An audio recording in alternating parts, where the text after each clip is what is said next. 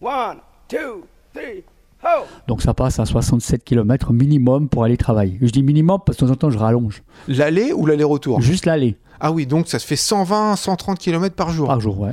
Un, non, voilà, t'es un vélo taffeur de l'extrême.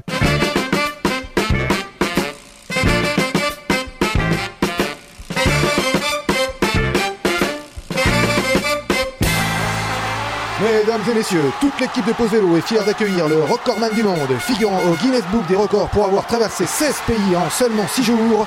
Mesdames et messieurs, faites un triomphe à Stéphane Caen et bien après avoir accueilli un prix Nobel dans Pause Vélo, aujourd'hui on accueille un gars qui a un record du monde. Comment ça va Stéphane? Très bien, merci. Eh ben, on est ravis de t'accueillir, ça faisait un moment qu'on voulait t'accueillir depuis que tu as fait ton exploit. C'était quand d'ailleurs? Il y a une année, a euh, à peu près, même plus maintenant, une année et demie bientôt. Hein. Puis c'est pas un exploit pour rire, hein, parce que tu as pédalé donc euh, 2200 km, ça fait 300 km par jour, c'est plus que les étapes du Tour de Je t'arrête- France. je t'arrête là, je t'arrête, ça fait pas 300 km, il reste encore 70 km derrière, pardon. 370, 370 370. Ah oui, 370 km, encore, encore vraiment au-delà. Ouais, non, ah oui, mais clairement ça compte. hein.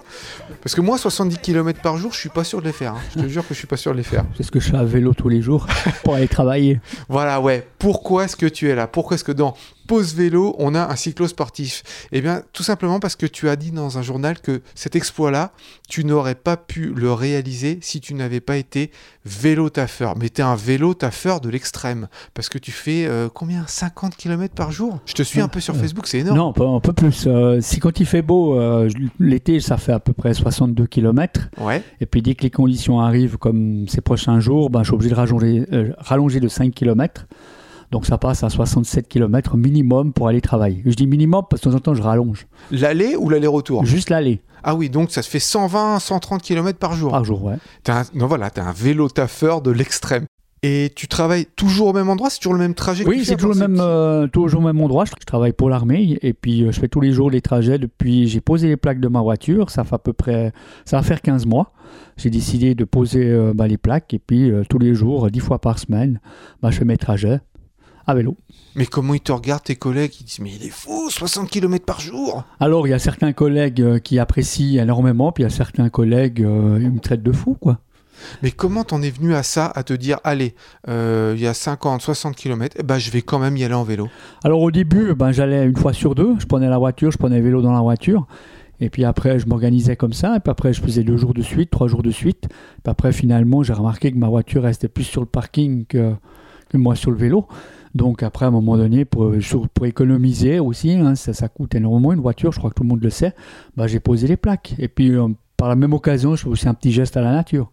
Mais t'as as un physique particulier ou un régime particulier? Parce que personnellement, moi, si j'avais 10 km par jour pour aller au travail, je suis pas sûr que je prenne le vélo tous les jours. Et pourtant, je suis un vélo taffeur, je suis militant, euh, j'en veux. T'as as, vraiment une niaque particulière quand même. Alors, euh, on, va dire, c'est aussi une motivation pour mes prochains, pour mes, mes prochains records. C'est aussi un, travail que je fais euh, tous les jours. Tous les jours, c'est un travail sur soi-même. C'est aussi l'occasion de tester le matériel, les habits, et puis tout ce qui va avec, et puis surtout les rencontres que je trouve tous les jours. Tous les jours, c'est pas la même chose. Alors après Stéphane le vélo taffeur, on va parler de Stéphane le recordman. Alors t'es recordman parce que tu as traversé 16 pays en 6 jours, 2200 km. Et le précédent record, il était détenu par un Polonais, euh, Marek Dzieniziuk, je le prononce très très mal, et lui il a fait seulement 14 pays, et il lui a fallu quand même 7 jours, donc c'était un petit peu rigolo. Stéphane, toi, t'es un vrai champion, mais malheureusement, le Guinness des records n'a pas reconnu ton truc. Qu'est-ce qui s'est passé? Alors, euh, a une grosse administrative à, à faire, et puis euh, on me pose une question où j'ai vraiment pas compris la question, en sachant que j'étais solo, il demande une, une personne comme preuve. Ah, donc fallait que quelqu'un t'accompagne et toi tu l'as fait en solo. Et puis moi, je l'ai fait en solo, comme j'ai bien précisé dès le début.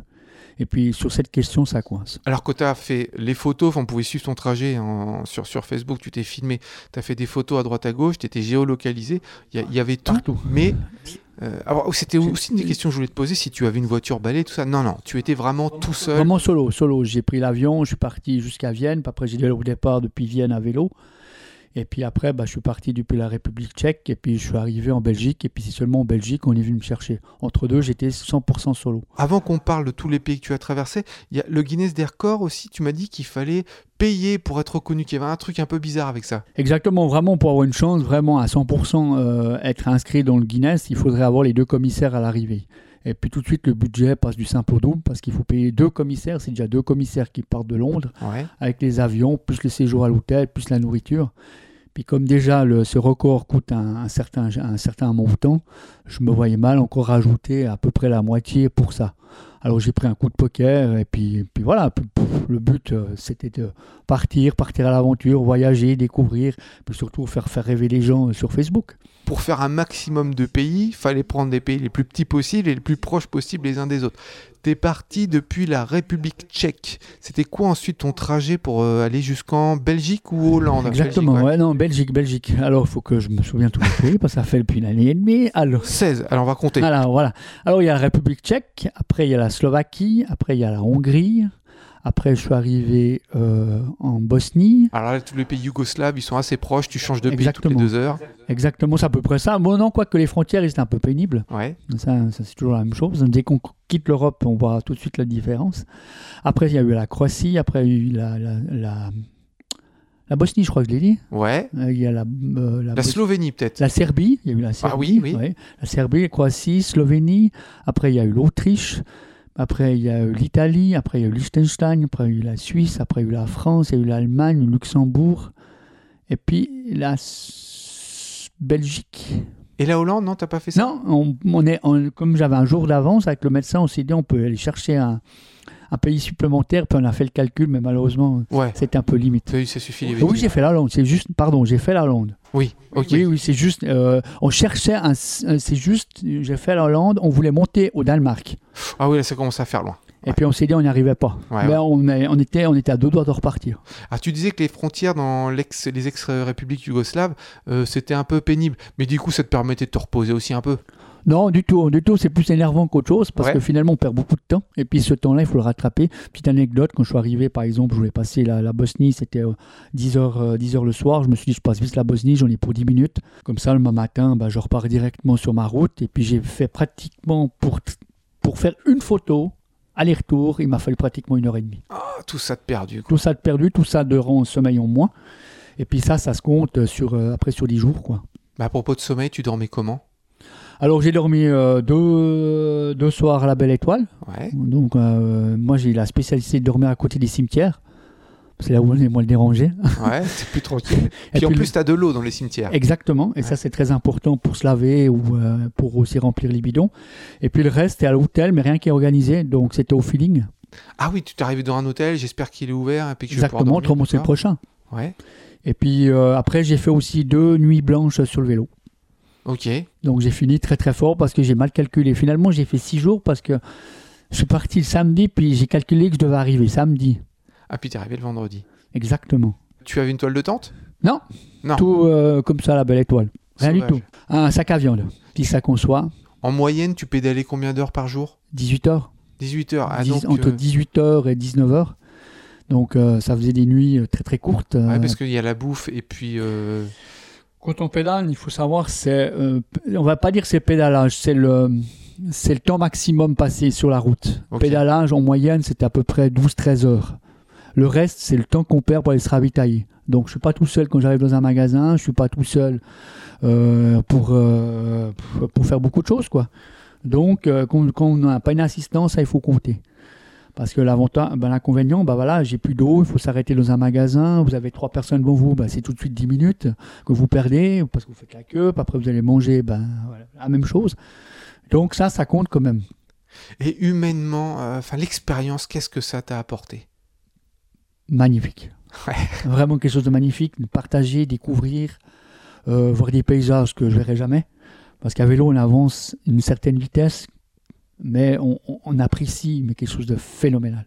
Les odeurs aussi le matin, donc, pff, c'est quelque chose il faut, le faire une fois dans votre vie. Ça, c'est, je- je- j'encourage. Pas besoin de faire autant que moi, mais faites déjà traverser, déjà rien que votre ville ou votre village, traverser une petite commune. Mais vous allez voir, vous allez, revenir, mais quelque chose de- de- quelque chose à raconter. Et l'important, c'est pas la vitesse qui compte. Prenez le temps de s'arrêter, prenez le temps de faire la photo. Parce que c'est ça qui amène ce côté plaisir. Moi, le compteur, c'est juste un, un accessoire. Alors, je comptais pas te poser la question, mais c'est toi qui, m'en as parlé. Là, tu vois, tu es en train de parler de prendre du plaisir, malgré le record, mais tu m'as dit qu'on t'avait souvent quand même posé la question du dopage, parce que c'est vrai que le cyclo-sportif, c'est souvent associé au dopage. Et toi, ça, ça t'a, ça t'a fait hérisser les poils, ça? Alors c'est toujours la même question. Quand on sort de l'ordinaire, on pense toujours au dopage. Hein. C'est pas possible qu'un être humain peut pédaler 370 km par jour. Alors euh, il y a un nouveau produit qui est sur le marché et puis il est top. Franchement, je conseille à tous les gens, à tous les sports. Ça s'appelle l'EPO. C'est un produit qui date des années 90. Tout le monde en a entendu parler. EPO. Ah oui, les pots, d'accord. D'accord. Mais simplement, le mien, il est tout nouveau et il marche fantastique. Ça s'appelle Esprit positif obsessionnel. Ah, c'est ton EPO à toi. Exactement. Et je peux vous dire, celui-là, il est fantastique et je vous le conseille. Non, c'est pas un vélo taffeur qui prend des produits, non, non, non, c'est pas ça. Je vois pas l'intérêt déjà, euh, parce que de toute façon, que je mets 10 minutes de plus ou 10 minutes de moins, ça va pas changer ma vie. Et puis euh, en France, quand on a annoncé le confinement avec quelques jours euh, d'avance, les gens ils se sont rués à l'extérieur des villes, ils ont fui les villes et ça a créé des embouteillages monstres. Est-ce que tu es sûr que de quitter une ville en voiture, c'est une bonne chose?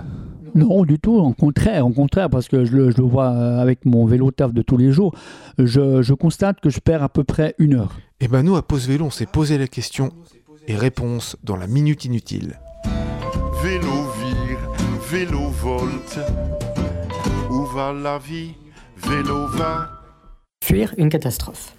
Depuis des décennies, les films catastrophes d'Hollywood nous montrent des scènes d'embouteillage monstres lorsque les habitants des villes cherchent à fuir un tsunami, un astéroïde, une attaque de zombies ou tout autre cataclysme. La réalité a rattrapé la fiction ce jeudi 29 octobre quand les Parisiens ont fui la capitale, provoquant un bouchon de plus de 730 km, prouvant par là même que l'automobile nuit à la survie d'une population. Le vélo est le moyen le plus adapté à la fuite. Il peut être porté par-dessus des décombres, passe partout, sans crainte de panne sèche, permet de transporter sa famille et surtout n'est pas bloqué par une voiture arrêtée sur la route. Alors cet hiver, quand vous croiserez des automobilistes dans leur SUV avec siège chauffant, ayez un peu de compassion. Ils ne survivront pas à la prochaine catastrophe. Où va la vie? Vélo Bon, va. bah, j'ai bien compris, la prochaine fois qu'il y a un problème, je ne quitte pas la ville en voiture, je la quitte à vélo. Stéphane, Stéphane Camp, recordman du monde, 6 pays, 16 pays en 6 jours. Ça t'a pas suffi tu veux en remettre une couche. Alors, j'ai lu plusieurs choses, tu avais plusieurs projets, de faire trois continents le plus rapidement possible, donc en partant euh, de Gibraltar côté Maroc, en traversant l'Europe, et puis ensuite en arrivant en Turquie, ça faisait trois C'est- continents. Je m'excuse, c'est l'inverse. C'est l'inverse, tu, voulais partir de, de Je Turquie. pars depuis Istanbul et puis j'arrive euh, directement euh, côté Maroc. Alors il y avait un autre truc, tu voulais faire Cap Nord Gibraltar, quoi, euh, l'Europe euh, du Nord jusqu'au Sud, et puis aussi faire le tour de toutes les capitales d'Europe. Alors en fait, t'en es où? Est-ce que tu as de nouveaux projets? Tu vas faire quoi? Alors, euh, le projet, ben, normalement, cette année, j'aurais, j'aurais dû faire ces trois continents, mais malheureusement, comme tout le monde le sait, le Covid a un peu perturbé euh, tout ça. Si peu, si peu. Alors, on va dire ça comme ça pour toi. Donc, j'espère que l'année prochaine, ben, je pourrai repartir. hein. C'est toujours la question, est-ce qu'on pourra repartir J'espère. Et puis, euh, ben, je vais tenter de faire ces trois continents. Et puis, pour la suite, euh, il y a aussi un record qui me tente, c'est de faire un maximum de pays en 30 jours. Ok, 30 jours, ouais. 30 jours, euh, le même principe que les 7 jours, mais c'est sur 30 jours. Et là, j'ai déjà étudié, euh, j'ai déjà tracé la carte, j'ai déjà tout, euh, fait. Donc, toujours sur le vélo, hein, j'insiste, moi, je veux vraiment tout, tout faire sur le vélo. S'il y a une partie maritime, ben, ça va se faire à vélo. Comme le détroit de Gibraltar, je prévois le traverser à vélo. Alors, tout me traite de fou, mais Non, non, mais c'est très bien. Tu, tu veux mettre des, un, système de. deux flotteurs sur Ouais. le côté, puis on va dire deux flotteurs sur le côté, puis vélo dessus, quoi. Ouais. Puis euh, c'est parti pour la traversée. Ah, par contre, ce truc-là, là, c'est pas une toile de tente, hein, parce que j'ai vu que ce truc-là, c'était énorme. Là, il faudra prévoir une logistique contre la porte et contre le roi. Oui, alors ça, c'est le seul endroit où je vais être vraiment escorté. Euh, Sur ce record de nouveau, Istanbul, euh, Maroc, ça va être euh, une autosuffisance complète. Donc, je vais partir depuis Istanbul tout seul jusqu'en- jusqu'au Gibraltar. Et puis à partir, la partie maritime, je vais être escorté pour de bonnes raisons, une question de sécurité. Parce qu'il faut savoir, sur le détroit de Gibraltar, il y a énormément de trafic maritime. Et puis, c'est pas un bateau qui va s'arrêter pour moi. Il y a des orques aussi. On m'a dit qu'il y avait des gros orques, des, donc euh, les, les mammifères, là, qui passent dans, dans l'eau à certaines périodes et que ça craint. Bon, alors on verra bien au moment venu, mais voilà, je vais avoir un bateau qui va me- juste me suivre euh, à cette partie-là, et puis c'est aussi l'occasion de descendre le matériel pour traverser cette partie. Par contre, pour, les, pour le, le record sur les 30 jours, il n'y a pas de mer à traverser, il n'y a pas de, on va dire, de détroit à traverser, mais il y a tous les pays européens qui sont en jeu, sauf les pays nordiques et sauf les pays ibériques. Donc là, tu pourrais partir, euh, par exemple, euh, je sais pas, des pays baltes, un truc comme ça? Je fais à partir d'Estonie, donc je crois que c'est le dernier pays là-bas en haut, hein. Celui qui est tout en haut, ouais, c'est l'Estonie. tous, sans exception, même la Russie, euh, jusque, sauf l'Espagne, sauf le Portugal et sauf les pays scandinaves, parce qu'il y a la mer à chaque fois. Euh, Ça ferait combien de pays en 30 jours, du coup? 32. 32 pays en 30 jours, donc plus d'un pays par jour. 7000 euh, environ, 7800 km. Et si tu te collais au Tour de France, tu crois que tu ferais quelque chose ou c'est pas du tout le même euh, esprit ou le, la même- Euh, Surtout l'esprit, c'est pas le même et le rythme, c'est vraiment pas le même. Je respecte énormément les cyclistes professionnels, mais c'est vraiment pas le même, euh, pas le même esprit et surtout pas la même cadence. Eux, ils avancent à une vitesse phénoménale. Ils sont pas électriques en plus. Ouais. Hmm, Pas tous, hein. Ah, voilà, voilà, on, va, on va pas revenir dans le Mais sujet. toi, t'es pas électrique par contre. Voilà, moi, je suis pas électrique. Même le vélo taf. hein. Il faut savoir que je fais 130 km par jour, mais non électrique. Que je aussi que je félicite ces gens-là qui prennent même les vélos électriques parce qu'ils ils font quand même quelque Ouais, chose. oui, c'est un effort. C'est pas un vélo Ah, où on pédale pas. hein. Il faut pas non plus euh, critiquer ces gens-là. Au contraire, il faut les mettre aussi en avant parce que c'est comme ça qu'on qu'on vient aussi gentiment euh, le, le vélo non électrique. Oui, oui. avis. Et c'est nos alliés, hein, parce que plus il y a de vélos, euh, que ce soit électrique ou pas électrique, et plus il y a d'infrastructures en ville pour les cyclistes. Exactement. Et puis c'est aussi l'inverse. C'est peut-être moi plus tard, dans 10 ans, euh, comme j'ai toujours cette passion de vélo, euh, je prendrai peut-être un vélo électrique. Ah ouais, c'est exactement ce que je me dis aussi. Tant que la passion est là, je vois pas pourquoi je m'arrêterais. C'est la passion qui va me faire arrêter. C'est pas, à mon avis, c'est pas ma santé qui va me faire arrêter. Alors donc, tu dis le prochain record, pour l'instant que tu as en tête, c'est euh, le plus de pays possible en 30 jours. Et tu veux faire ça quand? Alors euh, le prochain, prochain record, c'est les trois continents. Ça, c'est le prochain qui est sur la liste. Ah, D'accord, ok. D'accord. donc, pour l'été 2021 peut-être? Pour, euh, c'est prévu pour l'été 2021. Ça, je, je mets tout en avant. hein. Euh, on va tout recommencer parce qu'il faut avoir une autorisation pour le pont de Bosphore qui relie l'Asie et puis l'Europe à Istanbul parce que C'est- un pont qui traverse. Ah, il faut l'autorisation quand même, parce que Euh, c'est marrant, parce que c'est euh, la Turquie quand même de, de chaque côté. Exactement. Mais euh, voilà, il faut une autorisation pour traverser ce pont. Ok. Autrement, ça fait comme le film Midnight Express. Puis je me vois mal rester quelques jours En prison, ça en te, prison à Istanbul. pas D'accord. Non, non, parce qu'après, je perds du temps sur mon record. Alors Ah oui, après, oui, oui, oui, c'est vrai. Donc après, je dois rattraper ces jours. Alors là, c'est une autorisation le- directement chez les, euh, chez les amis turcs. Ouais. Et puis après, ensuite, ben, euh, tout le reste, ben, c'est déjà euh, plus ou moins euh, préparé le, tracé. Et puis après, il y a la dernière partie maritime qui va être vraiment, le, à mon avis, la cerise sur le gâteau. C'est traverser ce détroit de Gibraltar, qui va être, à mon avis, fantastique. Et puis après, le- les 32 pays, il va se faire peut-être deux ans après euh, ou une année après. C'est selon euh, la préparation que j'ai, selon l'envie aussi. Parce que quand on revient d'un record, euh, il y a ce côté. je suis complètement anéanti. Je rore d'arriver. Ouais. Alors je suis content d'arriver aussi parce que voilà. Et je après euh, aussi d'être arrivé parce que tout s'arrête. Ben, c'est ce que j'ai te poser comme question déjà.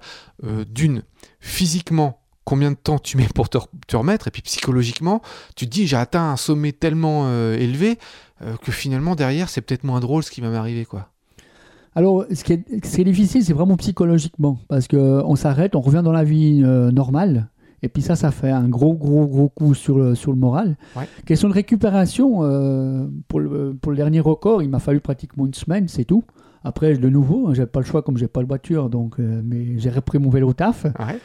Et puis, et, puis après, euh, psychologiquement, on va dire, selon comment le record se passe, ça peut très vite récupérer comme ça peut très mal récupérer, selon comment on a enduré sur le vélo. Alors moi j'ai toujours du plaisir. Il y a des moments malheureusement il y a moins de plaisir hein, quand il y en a la pluie pendant toute une journée ou un vent comme, comme aujourd'hui. hein. C'est moins funky. ouais. Euh, ben, il faut, il faut, il faut switcher dans la tête, il faut arrêter de regarder le compteur, il faut dire bah, voilà on va mettre une demi-heure de plus et puis, et puis c'est tout. Puis il faut surtout profiter, lever la tête. Tu sais, tu me fais penser au premier vainqueur des Jeux Olympiques euh, modernes du marathon. C'était un berger grec. Il a remporté la médaille d'or des premiers Jeux Olympiques modernes. Et quelques jours après, il garder ses moutons euh, dans les plaines de, de Grèce. Et toi, tu es un peu pareil. Tu as, fait un record du monde, puis après, tu retournes avec ton vélo. euh, ton Ah bah, je, te remercie, je te remercie vraiment c'est un de comparer, ça, ça me fait vraiment plaisir. C'est la passion, quoi. C'est, euh, je me verrais pas professionnel du tout. Non, juste. Que, euh, non, tu veux prendre du plaisir, toi. je veux vraiment prendre le plaisir. C'est ce que je dis souvent, la personne qui fait du vélo taf, là je parle vraiment au vélo taffeur et aux vélo taffeuses, Ouais. c'est que vous faites un kilomètre ou comme moi 60 km, un, c'est une question d'entraînement. Et puis je, leur félicite même un kilomètre parce que d'abord il faut avoir le courage de le faire parce qu'il y a énormément de critiques des gens, il faut être taré de faire un kilomètre sous la pluie et puis, on en passe. hein.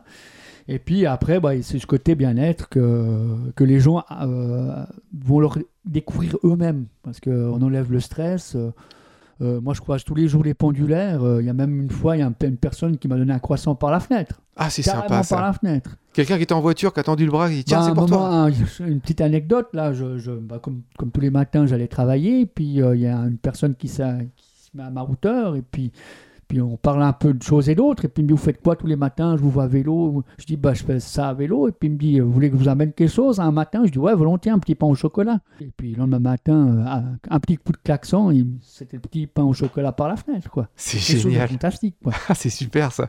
Ça, c'est ces aventures-là, on peut les vivre qu'à vélo. Ça se conduit pas autrement. Tu parlais tout à l'heure euh, que Covid avait bloqué un peu tes envies cette année. Au premier, lors du premier confinement, euh, il y a les cyclistes qui avaient été solidaires. Ils avaient monté euh, des associations qui s'appelaient les coursiers solidaires pour euh, prendre euh, le, relais pour les, commerçants du centre-ville aller déposer chez les clients ce que les, clients avaient commandé dans ces boutiques-là pour soutenir les boutiques.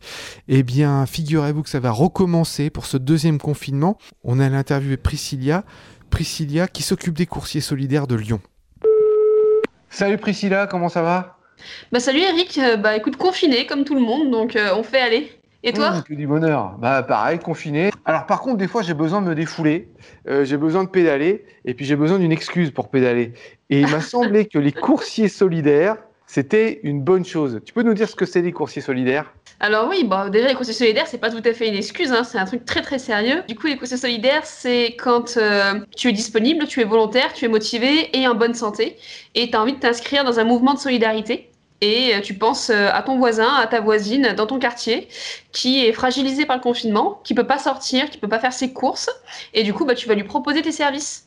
Et vu que bah, ton petit supermarché il est pas trop loin et que ta petite voisine est pas trop loin, bah c'est pas forcément euh, très intéressant de prendre ta voiture, donc tu prends ton vélo. Alors comment ça s'organise? Parce que je crois que c'est plusieurs structures qui sont indépendantes les unes des autres à travers tout le pays. Oui, en fait, ça, ça a commencé avec euh, Annecy, qui a lancé donc la première antenne.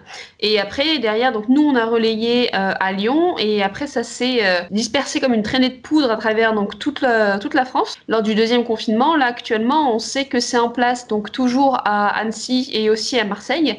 Mais on n'a pas encore forcément de retour des autres antennes.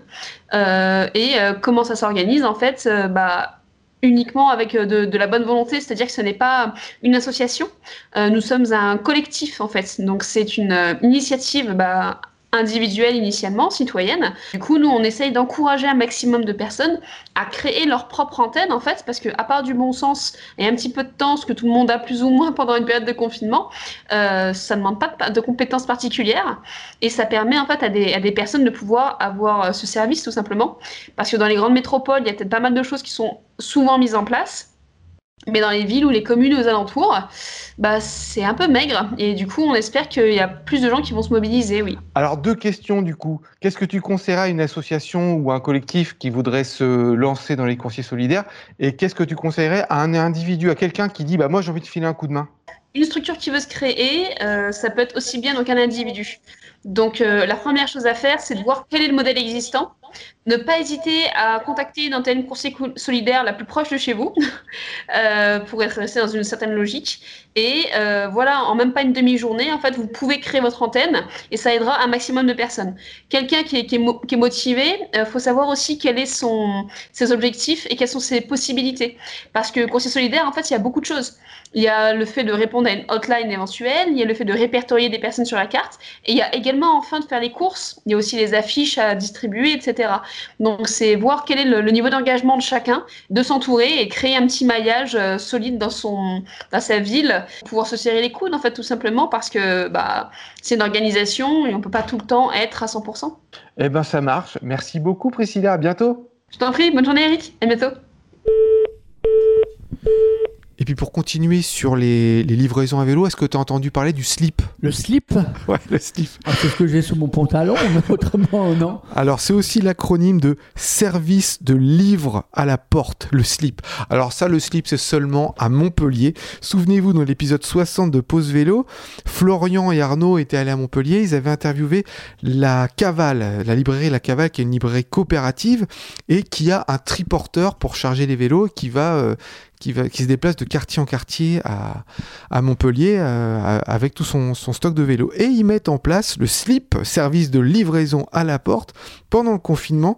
Vous pouvez réserver euh, sur internet la librairie lacavale.com et puis euh, ben, eux vous apporteront les bouquins que, que vous avez. Le slip, on l'a juste passé parce qu'on trouvait que l'acronyme était formidable. On va pas se quitter en musique cette fois, mais on va se quitter avec un humoriste du stand-up. C'est mon pote Deluxe qui a fait un sketch qui s'appelle Le connard ordinaire. On vous retrouve après le confinement, plein de bonnes énergies. J'espère que vous allez en profiter pour pédaler. Et puis rejoignez les associations de cyclistes, de coursiers solidaires. Faites du vélo pendant le confinement. Gardez la forme et puis montrez que c'est toujours possible de se déplacer à vélo. Merci Stéphane d'être venu. Merci à vous. hein. Et n'oubliez pas les copains, pour sauver l'humanité, faites du vélo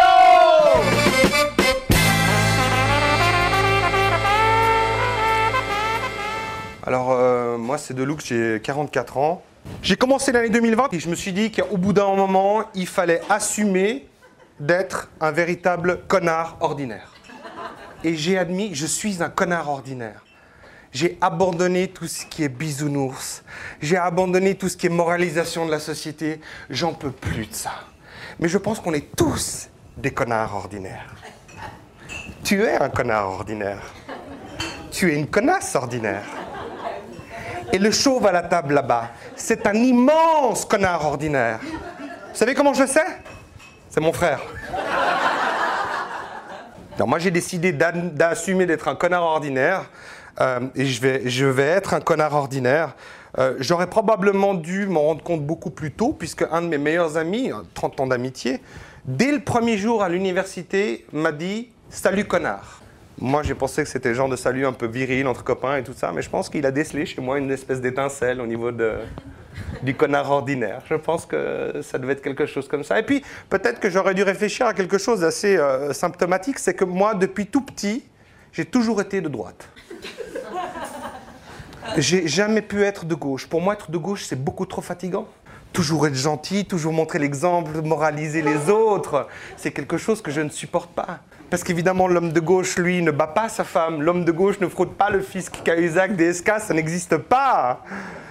Être de gauche, c'est être bien. Non mais me regarde pas comme ça, c'est un sketch. Mais euh, d'ailleurs, parlons des enfants. Les enfants, nos enfants sont tous des petits connards ordinaires. Et là, je suis sûr qu'il y en a un ou deux qui disent Ah, il est vraiment con, lui, hein, franchement. hein. Parce que moi, mon gosse, il est génial. Alors, hein, c'est vraiment pas un connard. hein. Ah, vraiment. Non, moi, mes gosses, c'est des vrais petits connards. J'ai deux enfants, une fille de 6 ans, qui a son anniversaire aujourd'hui, et un petit garçon de 8 ans. Et il y a pas longtemps, ma petite fille, qui s'appelle Milena, arrive vers moi, elle me fait Tu sais, papa, quand tu vas mourir, je vais être très triste. Super. Et moi, je lui dis, mais chérie, mais moi aussi, je vais être triste. Et elle me répond, oui, mais c'est quand même toi qui vas mourir. La connasse. Six ans de connassitude. Ou encore, ils étaient les deux là, une fois, et Milena vient vers moi, elle fait, mais papa, quand tu vas mourir, oui, apparemment, ils ont vraiment envie que je crève. hein. Mais je vous jure que c'est vrai. Quand tu vas mourir, ton argent et ton portable, ils iront à qui? Et moi, je dis, bah, évidemment, à vous deux. Mon fils, du tac au tac, il me regarde, il fait, c'est quoi ton code? Le connard. Ah, ils ont de qui tenir, hein. C'est clair que le connard, quoi. Non, mais à part ça, après, il y a des parents qui cherchent vraiment aussi. Je vous jure que c'est vrai. Il n'y a pas longtemps, je prends le train avec mes deux enfants et il y avait un petit dans le coin et il a emmerdé tout le wagon. Dix minutes à chouiner, à chialer, à pleurer jusqu'à ce qu'on se sortant. Sa mère dise Arrête de me donner des coups de pied, Attila Mais madame, t'appelles pas ton fils Attila de nos jours Dans cinq ans, il va t'égorger, te piller, puis foutre le feu à ta baraque en partant Puis le dernier truc que, j'ai envie de dire, vous avez tous un ami ou une copine qui a été en vacances en Inde et qui fait Ah, Je suis allé en Inde il y a trois mois. J'ai vu des gamins, oh là là, dans la rue, cette misère, mais vraiment, depuis que j'ai vu ça, vraiment, je suis bouleversé. Et puis l'odeur, je te raconte pas, ça puait. Ou qu'elle te raconte, et puis il y a six mois, on a été en Afrique, c'était génial, on a passé trois jours dans un petit village africain, euh, au milieu des chèvres, euh, il n'y avait pas d'eau chaude, c'était génial. Mais connasse, tu vas passer trois jours dans le Jura, c'est pareil, hein T'es au milieu des chèvres, il n'y a pas d'eau chaude, ça pue. Et en plus, ils sont tous consanguins. Je t'explique les discussions, quoi. Voilà, je suis peut-être un connard ordinaire, mais moi, je vous aime tous. C'était Deluxe.